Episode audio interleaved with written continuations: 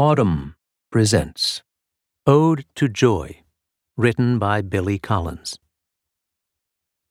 Friedrich Schiller called joy the spark of divinity, but she visits me on a regular basis, and it doesn't take much for her to appear. The salt next to the pepper by the stove, the garbage man ascending his station on the back of the moving garbage truck, or I'm just eating a banana in the car and listening to Buddy Guy. In other words, she seems down to earth, like a girl getting off a bus with a suitcase and no one's there to meet her.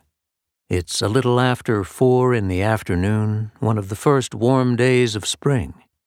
She sits on her suitcase to wait and slides on her sunglasses. How do I know she's listening to the birds?